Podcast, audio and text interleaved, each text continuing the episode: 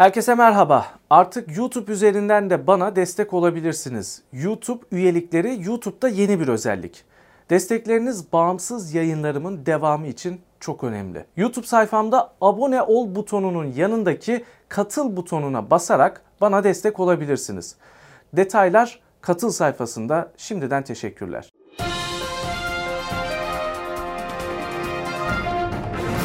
Onuncu Köy'den herkese selamlar. İYİ Parti Genel İdare Kurulu üyesi Sayın İlay Aksoy ile birlikteyiz. Özel bir konu işleyeceğiz. Suriyeli meselesini konuşacağız. Tüm boyutlarıyla ele almaya çalışacağız. Çünkü İlay Aksoy sahada bu konuyu inceleyen önemli isimlerden biri. Hatta bu meselenin üzerine düşen birkaç siyasetçiden biri diyelim. Hoş geldiniz. Hoş bulduk. Merhabalar. Şimdi Gaziantep Kilisi, ben de askerden geldim. İlk programımız sizinle. Evet. Gaziantep Kilisi gezdiniz bildiğim kadarıyla. Evet. Ne gördünüz sahada? Şöyle soru cevap, çok soru var çünkü elimde. Tabii. Tek tek konuşalım. Şimdi Gaziantep'te ne gördüm? Yerel yönetimler esasında hükümetin Suriye politikasını bir fiil yürürlüğe koyabiliyor mu yoksa koyamıyor mu? Hatay ve Gaziantep ve Kilis arasında çok büyük farklar vardı mesela örneğin. Şimdi Hatay CHP belediyesi. Dolayısıyla halk biraz daha ümitli. Evet biz artık hani savaş bitti İdlib'de, biz bu insanları geri göndereceğiz ve artık hani Türkiye normalleşecek. Ancak Gaziantep AK Parti Belediyesi, Kilis AK Parti Belediyesi, burada inanılmaz yerleşmiş bir umutsuzluk var. Ama onun yanı sıra da çok sıkça karşıma çıkan, ki beni çok dehşete düşüren bir devletçik kelimesi çıktı sürekli karşıma. Bu nerede? Hatay'da, başka yerlerde de hiç karşıma çıkmadı. İstanbul'da da, evet, Gaziantep'te de, Kilis'te de. İki yerde devletçik kelimesi. Kim kelimesi. Bu kelimeyi kullanan? Bu kelimeyi mesela biz Gaziantep Büyükşehir Belediyesi'nin göç idaresini, göçten sorumlu başkan yardımcısını mesela ilk orada duyduk. Ve şu ifadeyi kullandı. Güvenli bölgeden bahsederken dedi ki, İlhanım dedi, orada dedi bir devletçik kuruluyor dedi. Biz de dedi yerimizi alıyoruz orada dedi. Ha, biz söylüyoruz devletçiyi. Tabii. Yani Suriyeliler söylemiyor. Hayır, biz söylüyoruz. Yani daha doğrusu AK Partiler söyledi. Neyi kastediyoruz? Yani biz şöyle anladık. Güvenli bölge esasında zaten sonradan yaptığımız araştırmalar, sonra bölgeye yakın hani sınıra gittiğimiz bölgede ve aldığımız görüntüler doğrusunda orada şehirler inşa ediliyor. Yani Azez gibi yerlerde mi? Azez gibi, Cerablus gibi, ondan sonra El-Bab. Zaten El-Bab zaten şöyle valilerimiz orada vali yardımcısı da atadığı için yani bizim yönetimimizde olmuş olan yerler oluşmuş orada. Ve çok ciddi anlamda bir interaktif çalışma var. Orada tapu kadastro çalışmaları var, müftülük var, eğitim kurumları var. Zaten Gaziantep Üniversitesi orada kampüs açtı. Meslek şu Yüksekokulu an, değil mi? Açıldı. Hayır, üniversite fakülte açtı ve şu an yaklaşık bir 400 öğrenci, 380 civarında Suriyeli öğrenci orada okuyor ve iş garantisi veriyor. PTT şubeleri var mesela. Evet, çok sayıda onun üstünde PTT şubesi var. Ve özellikle Azez bir ticari merkezi haline geldi. Yani ciddi altyapılar var orada ve birkaç Türk firması da orada şube açmayı hazırlanıyor. Hangi firmalar? Yani isim olarak tam zikretmeyeyim isterseniz çünkü hani tam aşılmadı ama bizim bize gelen bilgiler arasında ciddi bir marketler zincirleri. Ha, oraya gireceğiz yani. Tabii şube açacaklar orada. Ve orada şöyle yerel yönetimlerle birlikte Özgür Suriye Ordusu ile yani hükümet ciddi bir işbirliği içinde zaten ve yerel yönetimleri fiilen orada bir faal halinde. Ama karşımıza çıkan devletçik kelimesi birçok yerde karşımıza çıktı. Bu bizi çok rahatsız etti çünkü sonuçta biz oraya bir devlet kurmak için gitmedik. Ne dedik? Biz sınırlarımızı korumak için oraya gittik dedik. Çok önemli bu. Ve bu ne demek? Esasında biz hani sınırı korumaktan çok farklı bir işe geçmiş vaziyette iş. Şimdi bu devletçik kelimesini siz bizzat orada bulunan AK Partililerden, yetkilerden, bürokratlardan, bu konuda sorumluluğu olan yetkililerden duydunuz, işittiniz. Duyduk, kendileri biz zaten ilk onlarda duyduk. Ve biz mesela Hatay'da duymamıştınız. Hayır, ama Gaziantep'te, Kilis'te evet, bu lafları evet, duydunuz. Duydum, yani duydum. Oraya artık hani ÖSO'nun ve Türkiye'nin kontrolünde olan bölgelere, güvenli bölgeye onlar devletçik olarak tanımlıyor. Olarak bakıyoruz artık. Evet. Evet. Bu Suriye'nin toprak bütünlüğünün ihlali anlamına evet, gelir mi? Soru evet, bir bu. Evet, İki, kesinlikle. Bu Türkiye'deki bazı milliyetçi çevrelerin de hoşuna gidebilecek bir şey aslında. Yani hani şöyle anlatabilirler, bakın biz topraklarımızı genişletiyoruz, misak-ı milli sınırlarımızı genişletiyoruz, hı hı. İşte toprak aldık. Çünkü bazı milliyetçi çevreler de bundan yanaydı zaten. Suriye'nin belli bir kısmında işte Türk hakimiyeti falan diye böyle yazıp çizenler olmuştu. Bu nasıl değerlendiriyorsunuz? Şimdi mevzu şu ki, toprak bütünlüğü ihlaliyle başlayalım. Şimdi bir kere biz oraya bize anlatılan, halka anlatılan, şu ana kadar yapılan bütün operasyonları, Zeytin Dalı'ndan tutun işte şu an en son barış operasyonuna kadar, bize ne anlatılıyor? Sınırlarımızı muhafaza etmek için, sınırlarımızı korumak için. Sınır güvenliği, başka bir amacımız için diyor. Yok, evet. Ama şu an sınır güvenliği siz aşıp oraya bir şehir kurup, müftülük var. Cerablus'ta mesela müftülüğümüz var. Dolayısıyla tapu kadastro işleri falan yapılmaya başlandığında siz kimle yapıyorsunuz bunu? Yani sonuçta oradaki Suriyelilerle yapıyorsunuz evet, ama bir muhalif bir Suriyelilerle yapıyorsunuz. ÖSO'yla birlikte yapılıyor. Yani şimdi İdlib'de olan olay gibi iş çok farklı noktalarına geliyor. Dolayısıyla bize anlatılan ve fiilen sahada yapılan şeyler çok farklı. ÖSO'lulara maaş veriyor muyuz? Valla birçok yerden verildiğini duyuyoruz yani. Duyuyoruz. Aylık alıyorlar yani. Aylık alıyorlar diye duyuyoruz. Hatta postanelerinde oradaki görevlerinden bir tanesi öyle bir şey olduğunu söylüyorlar. Yani bizi PTT zaten orada o iş için belki evet, yapılıyor. Öyle bir şey söylüyorlar daha doğrusu. Peki şimdi genel bir soru soracağım. Ya bütün bunları toplayınca AK Parti'nin Suriye politikası ne aşamada? Ya ne düşünüyoruz? Ne olacak bu kadar insan? Hala da geleceklermiş. Biraz sonra İdlib evet, meselesine de gireceğim. 350 bin kişi civarında böyle evet, Birleşmiş Milletler'in verdiği evet, rakam. Evet, 300 bin civarında İdlib'den aha, Türkiye sınırına göç eden ve sınıra yakın bölgelerde bulunan Suriyeli sayısı. Ne aşamada bu Suriye politikası? Şimdi AK Parti'nin Suriye politikası Türkiye içinde çökmüş vaziyette. Halk müthiş bir şekilde rahatsız. Ekonomik sıkıntılar çok ciddi anlamda had safhada. Dışarıda da, yurt dışında da itibar olarak da çok iyi bir noktada değiliz esasında. Yani çok ciddi bir prestij kaybına da uğradık esasında. Şimdi dolayısıyla AK Parti şu an ne ileriye gidebiliyor ne de geri gidebiliyor. AK Parti'nin tek çözümü var. O da Suriye'nin toprak bütünlüğünü tanımasının dışında başka hiçbir çözüm ortak. Yani Sayın Genel Başkanınız Sayın Meral Akşener, aynen, Esad'la gerekirse ben masaya evet, oturayım derken bunu mu kastediyordu? Kesinlikle yani tanımak zorunda. Suriye'yi koruyalım bütünlüğünü. Evet, yani siz bir resmi devlete beğenirsiniz beğenmezsiniz, o ayrı bir konu. Ama siz taraf tutamazsınız. Hele hele muhalif tarafı hiç tutamazsınız. Çünkü sonuçta orada olan bitenler yarın öbür gün size doğru da gelecek. Nitekim geliyor zaten, gelmiştir. Yani birçok olay yaşadık biz Türkiye'de. Bizim sınırlarımızın içinde kimler var esasında bilmiyoruz. Bakın 2011 yılından itibaren Suriyeliler Türkiye'ye gelmeye başladı ama halen sağlıklı kimlikleri yok.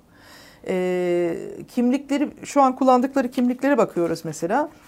Göç idaresinde diyelim ki çekilmiş bir fotoğraf var. O. Biyometrik sözde ama karanlık falan, yani herhangi bir yerde çekebilirsiniz. Parmak izi olan ya da çipli kimlikleri yok bu insanların.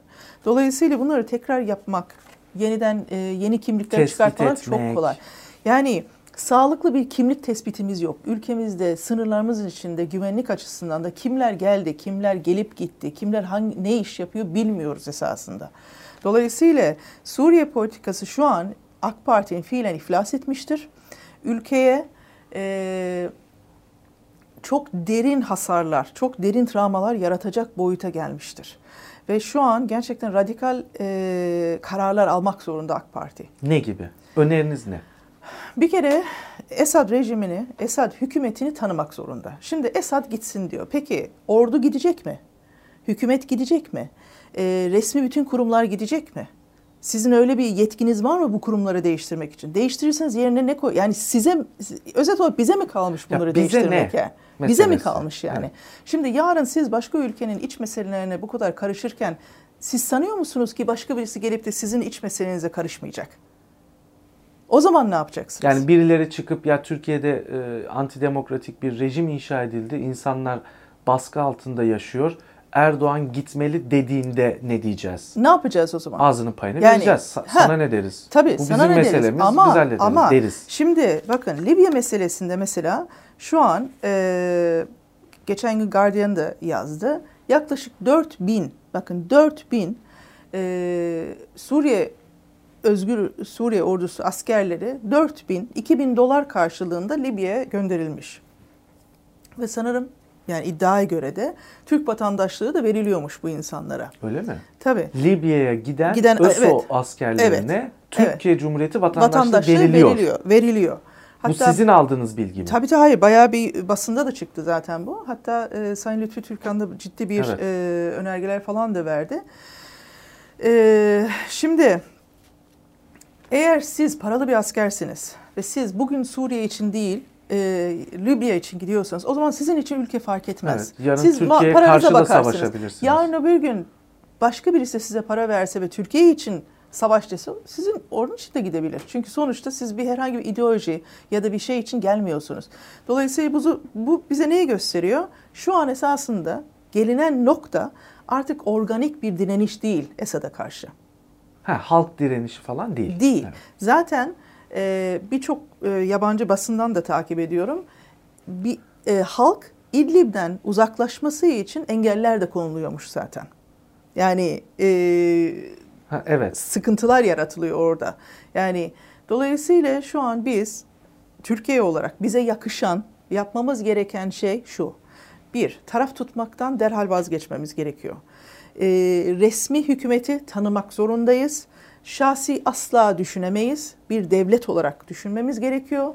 Esad'la oturup ciddi anlamda bu insanların geri dönüşü, önce ölümlerin nasıl durmasını konuşmamız gerekiyor. Ondan sonra da geri dönüşü nasıl sağlamamız gerekiyor.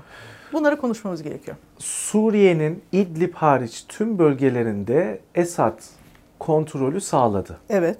Kendi toprakları. Evet, kendi toprakları. Yani, kontrolü sağladı. Sadece İdlib kalmıştı. Zaten Halep'ten çıkarılan o yabancı savaşçılar, işte bazı terörist gruplar İdlib'e götürülmüşlerdi. Ama daha sonra oradan da çıkarılacaklardı. Ve hatta o günlerde şunu tartıştık. Ya Halep'teki bu teröristler İdlib'e götürüldü. Oradan sonraki adresleri Türkiye olur mu? Evet, bu endişeyi taşımıştık. Bunu geçtiğimiz yıl Halep 2 yıl önceydi sanırım. Halep operasyonu yapıldığında konuşmuştuk herkesle. Şimdi İdlib dışında da Suriye'nin tamamında Esad rejimi hakim. Fakat benim dikkatimi çeken bir mesele var. Anadolu Ajansı'nın kullandığı dil benim dikkatimi çekiyor. Evet. İdlib haberleri verirken. Anadolu Ajansı diyor ki İdlib haberlerinde Esad rejimi İdlib'deki bilmem ne bölgesini ele geçirmek amacıyla saldırı başlattı diyor. Şimdi nereye ele geçiriyor? Kendi topraklarını geri almaya çalışıyor. Buna çok örnek verebilirim. Yani Anadolu Ajansı'nın. Bu o kadar yanlış bir şey ki. Sonuçta defalarca da uyardılar. Biz İdlib'i alacağız. Evet. Adam kendi topraklarını geri almaya çalışıyor. Ben Anadolu Ajansı'nın kullandığı dilden işte. Yani sanki Esad orada muhalif bir yapı da. Yani kendi toprağı. Bakın toprağı şöyle göstereyim. Bunu ekrana da verdirebilirim. Haber şu Anadolu Ajansı'nın. Haberin başlığı. Esed rejimi ateşkese rağmen İdlib'de karadan ilerliyor. Başlık bu. Haberin spotu şu. Beşar Esed rejimi İdlib gerginliği azaltma bölgesinde ateşkese rağmen toprak ele geçirmeye devam ediyor. Toprak ele geçirmeye devam ediyor. Yani bu tamamen kendi toprağı değil mi? Şimdi bakın tamamen algı operasyonu bu. Şimdi Esad kim? Suriye'nin başı. Devlet başkanı. O bölge neresi? Suriye'ye bağlı. Peki oradan kaçan insanlar kim? Suriye vatandaşı. Tamam. Demek ki hepsi bir bütün. Esad orayı nasıl ele geçirsin? Nasıl kendi toprağı. Kendi vatandaşı, kendi toprağı. İşte Anadolu Ajansı'nın kullandığı bu dil ne anlatmak istiyor size, onu soruyorum. Bu tamamen bir algı operasyonudur. Yani orada olmamız, ondan sonra bu kadar Suriyeli buraya gelmesi, işte bir amaç için yapılıyor diye hani izah etmeye çalışıyor. Ama gerçek şu ki orada yaklaşık işte Lübnan, Ürdün'ü falan da baktığımızda çok ciddi milyonlarca insan evinden, yurdundan edildi. Şimdi daha fazla ölümlere izin vermememiz gerekiyor. Geçmişi bir kenara bırakalım. Tamam, olan olmuştur ama bundan sonra daha fazlası olmasın. Esad'la anlaşalım. Kesinlikle. Yani anlaşacak bir şey yok. Yani sonuçta toprak onların yani. Peki Türkiye Esad'la anlaşma yaptıktan sonra o güvenli bölge diye kamuoyuna anlattı ama sizin duyumlarınıza göre devletçik dediği bölgelerden çekilmeli mi derhal? Kurumlarıyla birlikte, yani üniversitesi, PTT'si, bilmem kaymakamlık var orada, valilik var falan. Tabii. Şimdi sınırlar iki devlet arasında anlaşılması lazım. Sınır güvenliği iki devlet arasında anlaşılması lazım. Protokoller yapılması gerekiyor. Göre. Tabii, protokoller yapılması gerekiyor. Yani ben buraya geliyorum, buraya açıyorum, burayı yapıyorum. Açılışlar yapılıyor, okul açılışları yapılıyor. Yani böyle bir tiyatro olamaz yani. Ve kusura bakmasın kimse ama bu tam bir tiyatrodur yani. Şimdi biz burada ciddi bir para akıtılıyor buraya. Bu insanlar burada kalsın diye. Ama öte yandan orayı boşaltmışsın. Kim yerleşecek peki oraya? Evet. Yani. Sayın Kılıçdaroğlu İdlib meselesiyle ilgili şöyle bir ifade kullandı. Hı. Diyor ki Suriye bölgesinde görev yapan bir kişi şunları söyledi. Daha önce Suriye'den kaçıp Türkiye'ye gelenler sade Suriyelilerdi. İdlib'den gelecek olanların tamamı eli kanlı olan insanlar terör örgütü üyeleri. Bu 1 milyon kişi Türkiye'ye gelirse asıl felaketi o zaman yaşarız diyor Sayın Kılıçdaroğlu. Yani İdlib'den Türkiye'ye gelecek olanların tamamının terörist olduğunu, eli kanlı insanlar olduğunu söylüyor. 1 milyon kişinin gelebileceğinden bahsediyor Sayın Kılıçdaroğlu ve asıl felaketin o zaman yaşanabileceğine dikkat çekiyor. Sizin aldığınız bilgiler ne? İdlib'den gelenler kimler? Şimdi şöyle, Sayın Kılıçdaroğlu'na katılıyorum ama şöyle bir ek koymak istiyorum ya da ilave koymak istiyorum. Şöyle, esasında şu ana kadar gelenleri biz bilmiyoruz.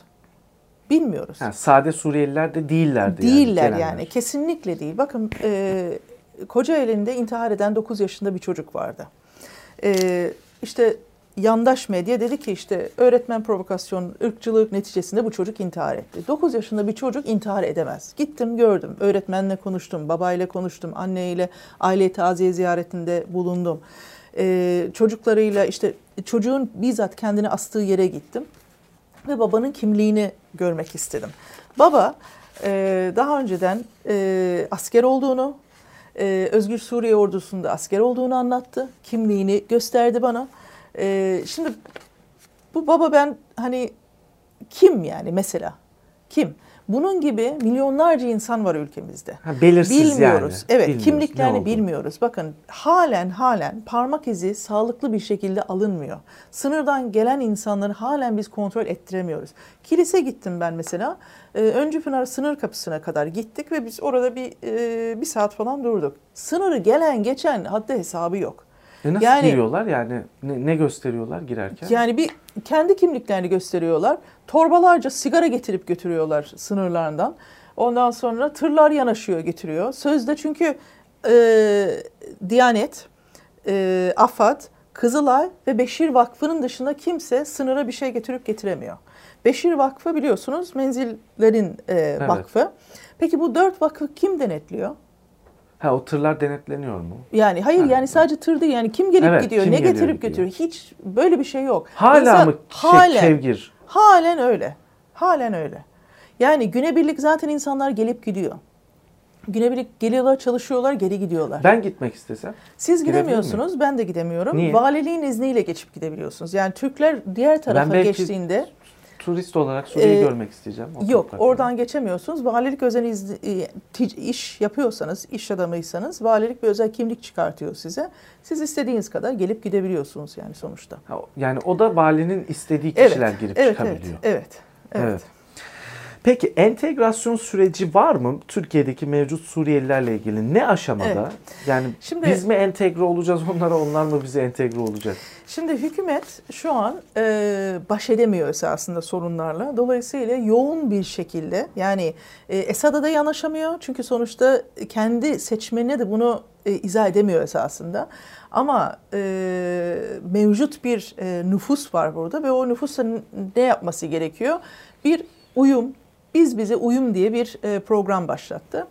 Ve yoğun bir entegrasyon programlarıyla devam ediyor. Ve işin komik tarafı kalkıp Suriye meselesini, Suriye'den gelen geçici koruma altındaki insanları Almanya'ya giden işçilerle kıyaslıyor, bir tutuyor. İşte Almanya'ya giden işçiler de aynıydı falan filan bu şekilde. Nasıl oysa yani? Tamamen bambaşka bir konu. Şimdi hükümet çok yoğun bir şekilde entegrasyon sürecini okullarda, işte iş yerlerinde, ondan sonra yani normal günlük hayatın içinde resmen dayatmaya çalışıyor. Biz bize uyum projesiyle geçenlerde mesela Urfa'da, Şanlıurfa'da yapılmıştı ve fiilen şu anlatıldı Suriyeli ailelere. Bakın Türkiye'de size çok iyi bir gelecek bekliyor. Buradan çocuklarınız doktor, öğretmen olacak. Siz burada çok mutlu olacaksınız. Yani geri gitmemek için bir çalışma başlatılmış her tarafta. Her tarafta bu. Bir yandan da göndereceğiz diyoruz ama resmi devlet politikamız o değil mi? Hükümet dönem dönem ağız değiştiriyor. Mesela 31 Mart seçimlerden sonra geri göndereceğiz dendi. Ama şu an uzun bir süre geri göndereceğiz lafı hiç, evet, şey yapmıyor. Ama halk kesinlikle ve kesinlikle bu insanların burada kalmasını istemiyor. Yani Suriyeliler geri gidecek mi? Hükümete kalırsa geri gitmeyecek. Geri gitmemek üzerine bir çalışma var diyorsunuz. Yani bu uyum vesaire gibi politikalarla. Evet. Çünkü arada bir de şöyle bir şey var. Bir savaş ekonomisi yaratıldı. Yani bu savaş ekonomisinde de geri gitmesini istemeyen kitleler var. Çünkü bununla birlikte bizim ekonomi, eğitim sistemimiz tamamen böyle biraz ayarlandı. Evet. Dolayısıyla gitmelerini istemeyen bir kitle var ama çok büyük bir kitle varlıklarından çok oldukça rahatsız. Ama biz her yerde şunu söylüyoruz, tepkileri Suriyelilere değil hükümete verilmesi gerekiyor. Çünü onlar da yerinden edildi yani bu insanlar neticede, yani onların da bir suçu yok. Ama hükümet bu politikayı fiilen yürüttüğü için o zaman hükümet sorumluluğunu taşıması gerekiyor. Evet. Peki vatandaşlık meselesi de çok tartışılıyor. Hı hı. Türkiye'de bulunan Suriyelilerin ya da bazı Arapların vatandaşlık aldığı meselesi. Bu konuyla ilgili geçtiğimiz hafta benim gündeme getirdiğim bir mesele vardı. Avukat Ali Çitil bir bilgi verdi. Daha önce siz de bunu söylemiştiniz ama. Çok üstünde durduğum bir konu bu. Çok hassas bir konu. Herkes şöyle zannediyordu. 250 bin doları veren vatandaş oluyor. Yok. Öyle değilmiş. Öyle değil. 250 bin doları bir kişi veriyor. Eğer 4 karısı varsa, 25 çocuğu varsa hepsini birden 250 bin dolara vatandaş edebiliyormuş. Mevzuat böyle. Evet. Askerlik konusunda da şöyle bir olay var. Oğlu, atıyorum 5 tane oğlu var. Evet. 18 yaş altında. Tamam. Şimdi hepsini aynı anda vatandaşlığa geçirmesi gerekmiyor. 20 yaşını geçirdikten sonra başvurabilir tekrar, yani geçmişe dönük de vatandaşlık talebinde bulunabiliyor. Dolayısıyla böylece onlar da askerlikten de muaf oluyor. Şimdi esasında vatandaşlıkta şöyle bir çok önemli bir nokta var. Onu kesinlikle atlamamamız gerekiyor. Bu insanlar oy hakkı kazanıyor. Evet. Yani seçmen oluyor fiilen. Evet. Yani Türkiye Cumhuriyeti vatandaşlarına verilen bütün haklar vatandaş onlara da verilmiş oluyor. Bizden bir farkı yok. 40 gün içinde verilmiş oluyor. 45 gün içinde verilmiş oluyor. Hatta daha da ileriye gideyim. Türkiye'ye gelmeden bile vekalet yoluyla da almış olabiliyorlar. Ya siz bu ülkenin vatandaşı olun, yıllarca çalışın, vergi ödeyin devlete. Her türlü sıkıntısını siz çekin, SGK borcuyla uğraşın, türlü dertleriyle uğraşın. Vatandaş olarak değil mi? Tabii. Ama biri gelsin 40 gün hiç bu devlete ne hizmeti geçmiş, ne vergisini ödemiş falan vatandaş olsun. Toprağa ayak bile basmadan. Evet. Basmadan vatandaş oluyor. Bir sonraki seçimlerde konsolosluklarda onlar oy kullanacak. Evet. Ne gibi sakıncası var? Şimdi kaç kişi vatandaş oldu? Bilmiyoruz zaten. Bilmiyoruz. Bakın yani bir Yani bunlar hepsi seçmen. Evet. Yani kontrol edemediğiniz, tanımadığınız insanlar, siz milyonlarca insan emlak yoluyla, bakın şu an bir sonraki seçimlerde İran, Irak, Afgan, Rus, ondan sonra Katarlı, Suud, bunlar en fazla emlak alan milletler. Bunlar hepsi çatır çatır Türkiye'ye bile gelmeden kendi konsoloslukta, evet, Türkiye'nin seçimleri için, Türkiye'nin seçimlerini belirleyeceği için oy kullanacak. Peki oy güvenliği, seçim güvenliği anlamında bir sıkıntı olabilir mi? Atıyorum Suudi Arabistan'daki konsolosluğumuzda. Tabii ki olabilir ama en fazla şu var, yani bu insanlar sadece emlak yoluyla sizin, benim az önce bahsettiğiniz, evet, çileleri çeken insanların kaderini belirleyecek. Evet. Bu adil mi? Bana kalırsa da değil. Değil. Evet. Yani bir vatandaşlığımız... Ya bu ırkçılık değil yani, hani yanlış anlaşılmasın. Hayır, ırkçılık yani değil ama sonuçta biz burada yaşıyoruz. Ben vergi veriyorum ya, canım dişime takmışım. Hayır, burası bizim vatanımız. Ankara'ya çalışıyorum yani. Yani biz vatanımız. Burası bizim vatanımız. Kaderimizi biz belirlememiz lazım. Oysa parasını vermiş, bütün sülalesini vatandaş yapmış ve gelmiş sülalesi benim hakkımda... benim kaderimi belirliyor. Ha, kaderimi belirliyor. Evet. Böyle bir şey olabilir mi? Yani bunu siz iyi niyetle yapmış olamazsınız. Bunu siz stratejik olarak yapmış olursunuz. Evet. Şimdi peki vatandaş oldular diyelim. Evet, evet. Türkiye'de bulunan, şöyle de bir şey var. Suriyeliler vatandaş olamıyormuş. Özel izinle oluyorlarmış. Yani bu 250 bin dolar verip vatandaş olma meselesi. Suriyeliler normalde olamıyor. Ancak şunu çok iyi biliyoruz ki mülakatla çok sayıda artık mülakat standartlarını da bilmiyoruz. Onu şu bilmiyoruz, an, evet. Yani o kadar böyle bir karanlıkta yaşıyoruz Cumhurbaşkanlığı ki. Yetkili değil mi? Suriyelilerin yani vatandaşlık şimdi ben mesela Gaziantep'e döndükten sonra, Gaziantep'ten şöyle bir haberler geldi bana. Çok sayıda vatandaşlık verilmiş. Suriyelilere. Suriyelilere. Ama tabii bunu biz somut bilgi alamıyoruz, teyit edemiyoruz. Çünkü her şey artık bizden uzak tutulduğu için. Ancak bunu gerçekten... Yani teyit etme noktamız olmadığı için katı, yani kesin bir bilgi olarak söyleyemiyorum size. Ama hükümet kendine göre bir nüfus dairesinde de mesela Kilis'teki nüfus dairesinde de bize bunu söylemiştiler. Belli bir kriterle ara hükümet mülakatlar yapıp ve ara insanları işte eğitim seviyesine göre artık kendilerinin bir standartına göre vatandaşlık yaptığını söylüyorlar. Evet. Zaten 120 bin kişi de vatandaşlık verildiğini söylüyor. Onların da uyum süreci falan var mı yani? Mesela vatandaş yaptı ama. Şimdi geçen gün Mülteci Derneği'ni ziyaret ettim. Mülteci Derneği de Sultanbeyli, İstanbul Sultanbeyli Belediyesi'nin Birleşik Milletler'le, Avrupa Birliği ile birlikte yürüttüğü bir dernek. Ve orada edindiğimiz bilgiye göre oradaki yetkili bize dedi ki 4000 doktor Türkiye'ye gelmiş 2011 yılından beri ve 800 tanesi burada kalmış. Gerisi yurt dışına gitmiş. Ve onlar da şu an çeşitli sağlık ocaklarında falan hepsi görevde. Evet, zaman zaman rastlıyoruz Suriyeli, evet, doktorlara. Evet, evet, ama şöyle bir sıkıntı var. Şimdi bu insanlar TUS'a girdi mi? TUS, evet, koşulları aynı mı? Yani bir Türk'le eşit koşullarda bunlar yetki alabiliyor mu? Tabii oradaki tıp eğitimiyle buradaki tıp eğitimi değil, birbirine değil, denk mi yani? Denk değil. Yani dolayısıyla yani hükümet öyle bir kendine göre bir sistem yaratmış ki yani bunları yapmak için de esasında başkanlık gerekliymiş. Tek başına karar vermesi, evet, gerekiyor. Yani parlamenter sistemde siz bunları yapamazsınız. Şimdi normal bir demokraside, işleyen bir demokraside bütün bu kararlar kamuoyunun, sivil toplum, tabii, kuruluşlarının, muhalefet partilerinin görüşleri alınarak, kamuoyunda gerekli tartışmalar yapılarak, eksiği, doğrusu, yanlışı tespit edilerek vesaire alınması lazım. Burada bu süreçlerin hiçbiri işletilmemiş. Başkanlıkla, evet, biz bu hani kestirme yollarıyla çok pratik işlerimizi, evet, hallediyoruz yani. Önünüzde bir rapor var. Evet. Şimdi yine bu uyumla mı alakalı? Uyumla. Şimdi az önce bahsediyorduk bu entegrasyon programı ile ilgili. Şimdi Göç İdaresi şöyle bir çalışma, bir göstereyim, evet, ben size. Sosyal uyum ve yaşam eğitimi diye bir kitapçık çıkarttı. Burada hayat boyu öğrenme, Milli Eğitim'in bünyesinde bir yapı bu.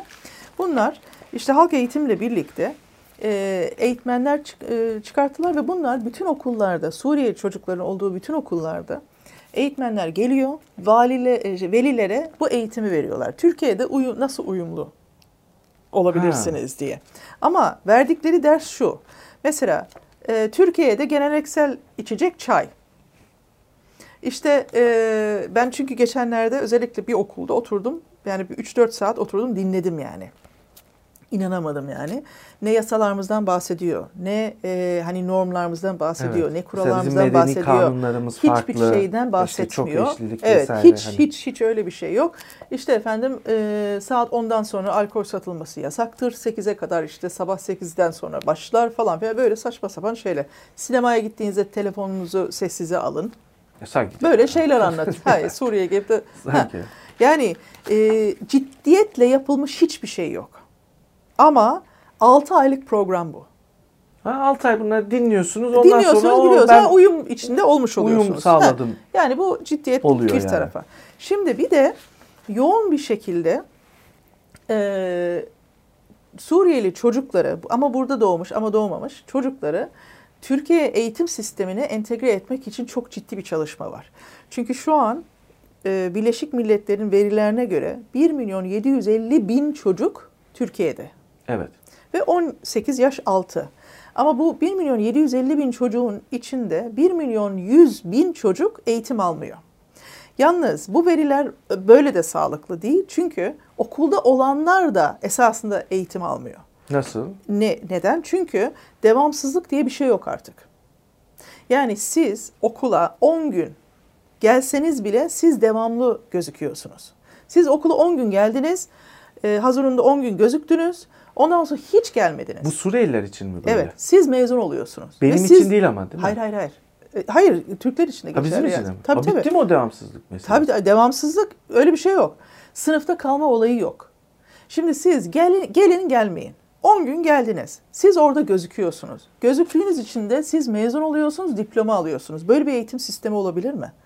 Ve nihayetinde bize diyorlar ki şu an 650.000 çocuk işte okulda. Yalan. Yalan ya. Düpedüz yalan kağıt yani. Kağıt üstünde var ama fiilen yok yani. Bunlar mezun oluyorlar sürekli böyle. Mezun oluyorlar gitmeden. Ama en önemlisi şu. Mezun olduklarıyla birlikte çocuklar bakın şey alabiliyor. Yani bir üst seviye eğitimlere geçebiliyorlar. Yani meslek liselerinde eş tutuluyorlar. Yani okuyanla okumayan bir tutuluyor. Çünkü aynı diplomayı taşıyor. Doğru.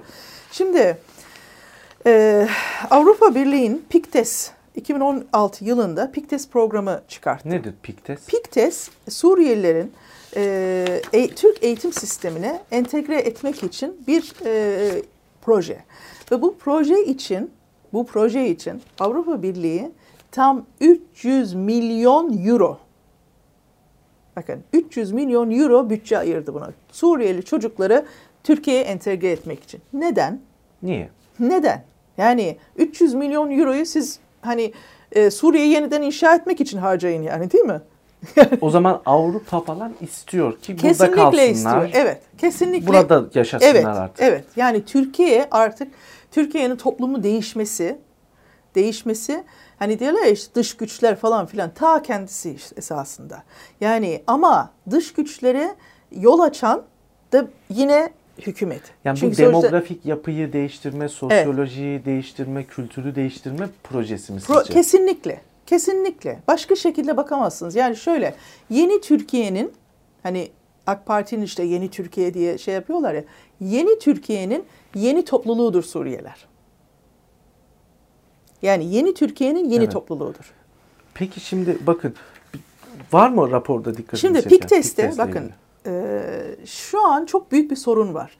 PİKTES'in bünyesinde 4000'in üzerinde sözleşmeli, KPSS sınavına geçmiş, gerekli dereceleri de almış öğretmenler dereceli olarak, sözleşmeli olarak PİKTES'te fiilen Suriyelilere eğitim veriyor. Şu an ara tatildeler ama özellikle Türk öğretmenler, Suriyeli öğretmenler değil, Türk öğretmenler şu an görevlendirildi. Ayın sonuna kadar şu an görevleri var. Görevleri de şu. Ellerine Kızılay onlara bir 2-3 saatlik bir eğitim verdi. Ve o 2-3 saatlik eğitimle birlikte bir liste verildi Milli Eğitim tarafından. İşte şu mahallede şu Suriyeliler yaşıyor diye. Öğretmenlerimiz kendileri hiçbir can güvenliği olmadan, yanlarında emniyet olmadan, polis olmadan, jandarma, hani bölgeye göre jandarma gerekir, daha kırsalsa jandarma da olmadan, onlar fiilen ev ev, kapı kapı gidip Suriyelileri bulup okullara kaydedilmesi için görevlendirildiler. Zorla getirip kapıdan... Yani evet. Aldım. Ve şimdi bakın, çocuklar okula ve teşvik olarak da ailelere şunu anlatmalarını istiyorlar. Çocuklara okula kayıt olduğunda 470 lira önce bir para alacak. Ardından aylık olarak çocuk başına 235 lira burs veriyor PİKTES. PİKTES. PİKTES. Bakın. Keşke bize verse o paraları. Yani bakın, 235 lira çocuk başına burs veriyor. Sırf Suriyeli okula gelsin. Tamam, şimdi sisteme bakın. Geldi, çocuk kaydı oldu. 10 gün geldi. Gitmeyecek. Devam gibi gözüküyor. Ama devamsızlık yok. Parayı alacak, okula da gitmeyecek, mezun olacak, diplomasını alacak. Sonra bizim Türk çocuklarımızla eş tutulacak. Bu adil mi ya? Evet. İlginç. Yani vallahi bu adil mi yani? Bunu. Sonra bakın, İlginç zaten bilgiler. Şu PİKTES'in resmi sayfa şeyinde de var. Hatta bugün Yeni Çağ Gazetesi'nde de çıktı. Diyor ki, PİKTES tarafından sağlanacağı da paylaşılabilir. Meslek eğitim merkezlerinde devam edilirse eğitim sonunda kalfalık ve ustalık belgesi alınabileceğini. Oo, o da güzel. İş yeri, bakın, iş yeri açma belgesi alarak kendi iş yerini açabileceğini anlatılabilir diyor.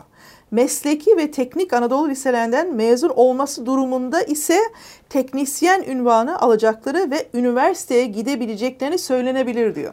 Sınavsız üniversiteye mı? Gidebileceklerini açıklamıyor. Üniversiteye gidebileceklerini söylüyor. Böyle bir şey olabilir mi? Evet. Yani bunu yani bu insanlar, Avrupa ne yapıp edip bu insanları burada kalmasını istiyor. Evet. Şimdi son olarak şu konuyu sormak isterim. Tam da bununla bağlantılı bir mesele. Hı-hı. Doçent Doktor Burak Cop. Evet. Hı-hı. Bir yazı yazdı. Uzun bir makale. Türk ulusunu Araplaştırma projesi diye başlığını attı yazısına. Hı-hı. Böyle bir proje var mı sizce? Kesinlikle var. Nedir amaç? Amaç... bizi yıllarca Türkiye'yi işte Kürtler, Türkler, şudur budur bölmeye çalıştılar. Ama bölemediler. Çünkü biz bir ulus devletiyiz. Evet. Bizim esasında siyasiler ne kadar uğraşsa da toplum olarak bizim bir homojen yapımız var. Bizim hiç kimseyle bir sorunumuz yok esasında. Müslüman da Hristiyan da yan yana yaşıyor bu ülkede ve hiçbir derdi de yok. Bu daha farklı bir projeden bir ithal nüfusla getirip o ithal nüfusla bizi provoke edip bizi bölmeye çalışıyorlar. Ama bizim DNA'larımızla, genlerimizle oynayarak. Şimdi çok ilginç bir şey söyleyeyim size. Sahada gelen şikayetlerden bir tanesi. Şimdi öğretmenler sahada yaşadıkları sorunları anlatıyorlar. Diyorlar ki, geçen sene bizim okulumuzda okuyan çocukların evlerini ziyaret ettiğimizde, kız çocuklardan bahsediyoruz, karşılaştığımız, bazı evlerde karşılaştığımız manzara şu. O öğrenci bize kapıyı açıyor ama bir yandan da anne olduğunu görüyoruz. Erken yaşta evliliklerde. Tabii. Bu hastanede İstanbul'da patlamıştı ya. Nergisi, tabii. Evet, tabii. Yani şu an o her yerde. Yani 13 yaşında, yerde. 15 yaşında Suriyeli kadın, Gaziantep'te 11 yaşında çocuklar gördüm. 11 yaşında evlenmiş. Yani imam nikahlı. Yani ama evet, öyle evlenmiş. Doğum yapmış yani sonuçta. 11 yaşın, evet, 11 yaşında kadın doğum hastanesine gitsinler. Gitsinler yani. Bölgedeki kadın doğum hastanelerini hani bir veri verseler bunlar açığa çıkar mı? Veremezler. Suç çünkü. Evet, veremezler. Yani. Ama şunu söyleyeyim size. Bugün her kurum gerçek verilerini açıklasın, yer yerinden oynar. Evet, ilginç. Vallahi bu programı keşke milyonlarca insan izlese. Başta da öyle atacağım. Keşke. Bu programı milyonlar izlemeli diye atacağım başta. Bakalım. Yani verdiğiniz bilgiler ilginç, enteresan bilgiler. Hı hı. Son olarak şunu soracağım. Yine her zaman olduğu gibi size bazı çevrelerden de tepkiler, hı hı, var. İşte ya ayrımcılık yapıyor. İşte mazlum bir millet var, Türkiye'ye sığınmış, işte onlara düşmanlık etmek ırkçılıktır, evet, gibi, evet, tepkiler var. Geliyor mu hala bu tepkiler? Geliyor ama belli bir çevreden geliyor. Yani, nereden? Mesela muhafazakarlar, hayır, muhafazakar kitle de değil yani artık. Fatih'te çünkü de ilgi gören bir siyasetçisiniz. Tabii Fatih'te hani ben çok hani çok destek görüyorum. Halen de görüyorum. Hatta şu ilginç bir şey söyleyeyim size. Twitter'dan özellikle DM'den bana çok sayıda Fatih'le ilgili ihbar geliyor. Evet, tamam, insanlar artık İnanılmaz size yazıyor. Yani. Hani İlay'ım şu var, İlay'ım şu var, tamam, ve ben hepsini bir şekilde gidip araştırıyorum. Evet. Gidip yani sokakta donan adam dahil araştırıyoruz. Yani çünkü siyaset artık, siyaset de kendini yenilemesi lazım. Artık iki tane tweet atayım, işte yok, atıyorum o kadar vereyim. Onlar geçin. Saha siyaseti. Saha siyaseti. Konfor alanından lazım. Çıkılmalı herkes siz için. Bir siyasetçi olarak bir yerde bir gazeteci olmanız lazım. Araştırmanız lazım. Dokunmanız lazım. İşinizi çok iyi bilmeniz lazım. Ve bir konu üzerine gerçekten çok yoğunlaşmanız lazım. Hissetmeniz lazım. Evet. Yani artık tweet atayım, işte ben böyle popüler olayım falan. Geçin bunları. Türkiye artık o kadar dolmuş bir şekilde ki bu iş başka şekilde ilerleyemez yani. Çok teşekkür ediyorum. Ağzınıza sağlık. Ben teşekkür ederim. Sağ olun. Çok teşekkürler. Sağ olun. Sağ olun. 10. Köy'de İYİ Parti Genel İdare Kurulu üyesi Sayın İlay Aksoy'la özel bir meseleyi konuştuk. Suriyeliler meselesi, ki bundan sonra biraz onu daha sonra duyuracağım. YouTube'daki Çağlarcilara kanalında farklı bir sürece gideceğiz. Daha çok yorum, analiz ve bilgi temelli bir yayıncılık oturtmaya çalışacağım. Ve daha çok kendi yorum ve analizlerim yer alacak. Ayrıca daha sık değil de daha seyrek konuklar alacağız. Aldığımız konuklarda da aradığımız şey bize ne kadar bilgi verecek, sizleri ne kadar bilgilendirecek ve hangi alanlarda, özel alanlarda çalışmış mı, çalıştıysa oradan ne gibi bilgiler elde etmiş ya da başına ne gelmiş, enteresan olaylar yaşanıyor Türkiye'de. Doğrudan o kişinin konuşacağı yayınlar olacak. Yani konuklu yayınları azaltacağız. Haftada bir belki olacak ama mutlaka özel yayınlar olacak. Mutlaka bilgi veren, enformasyon üreten, bizleri aydınlatan yayınlar olacak. Böyle bir sürece giriyoruz. Daha detaylı şekilde duyuracağım sizlere. Şimdilik hoşça kalın.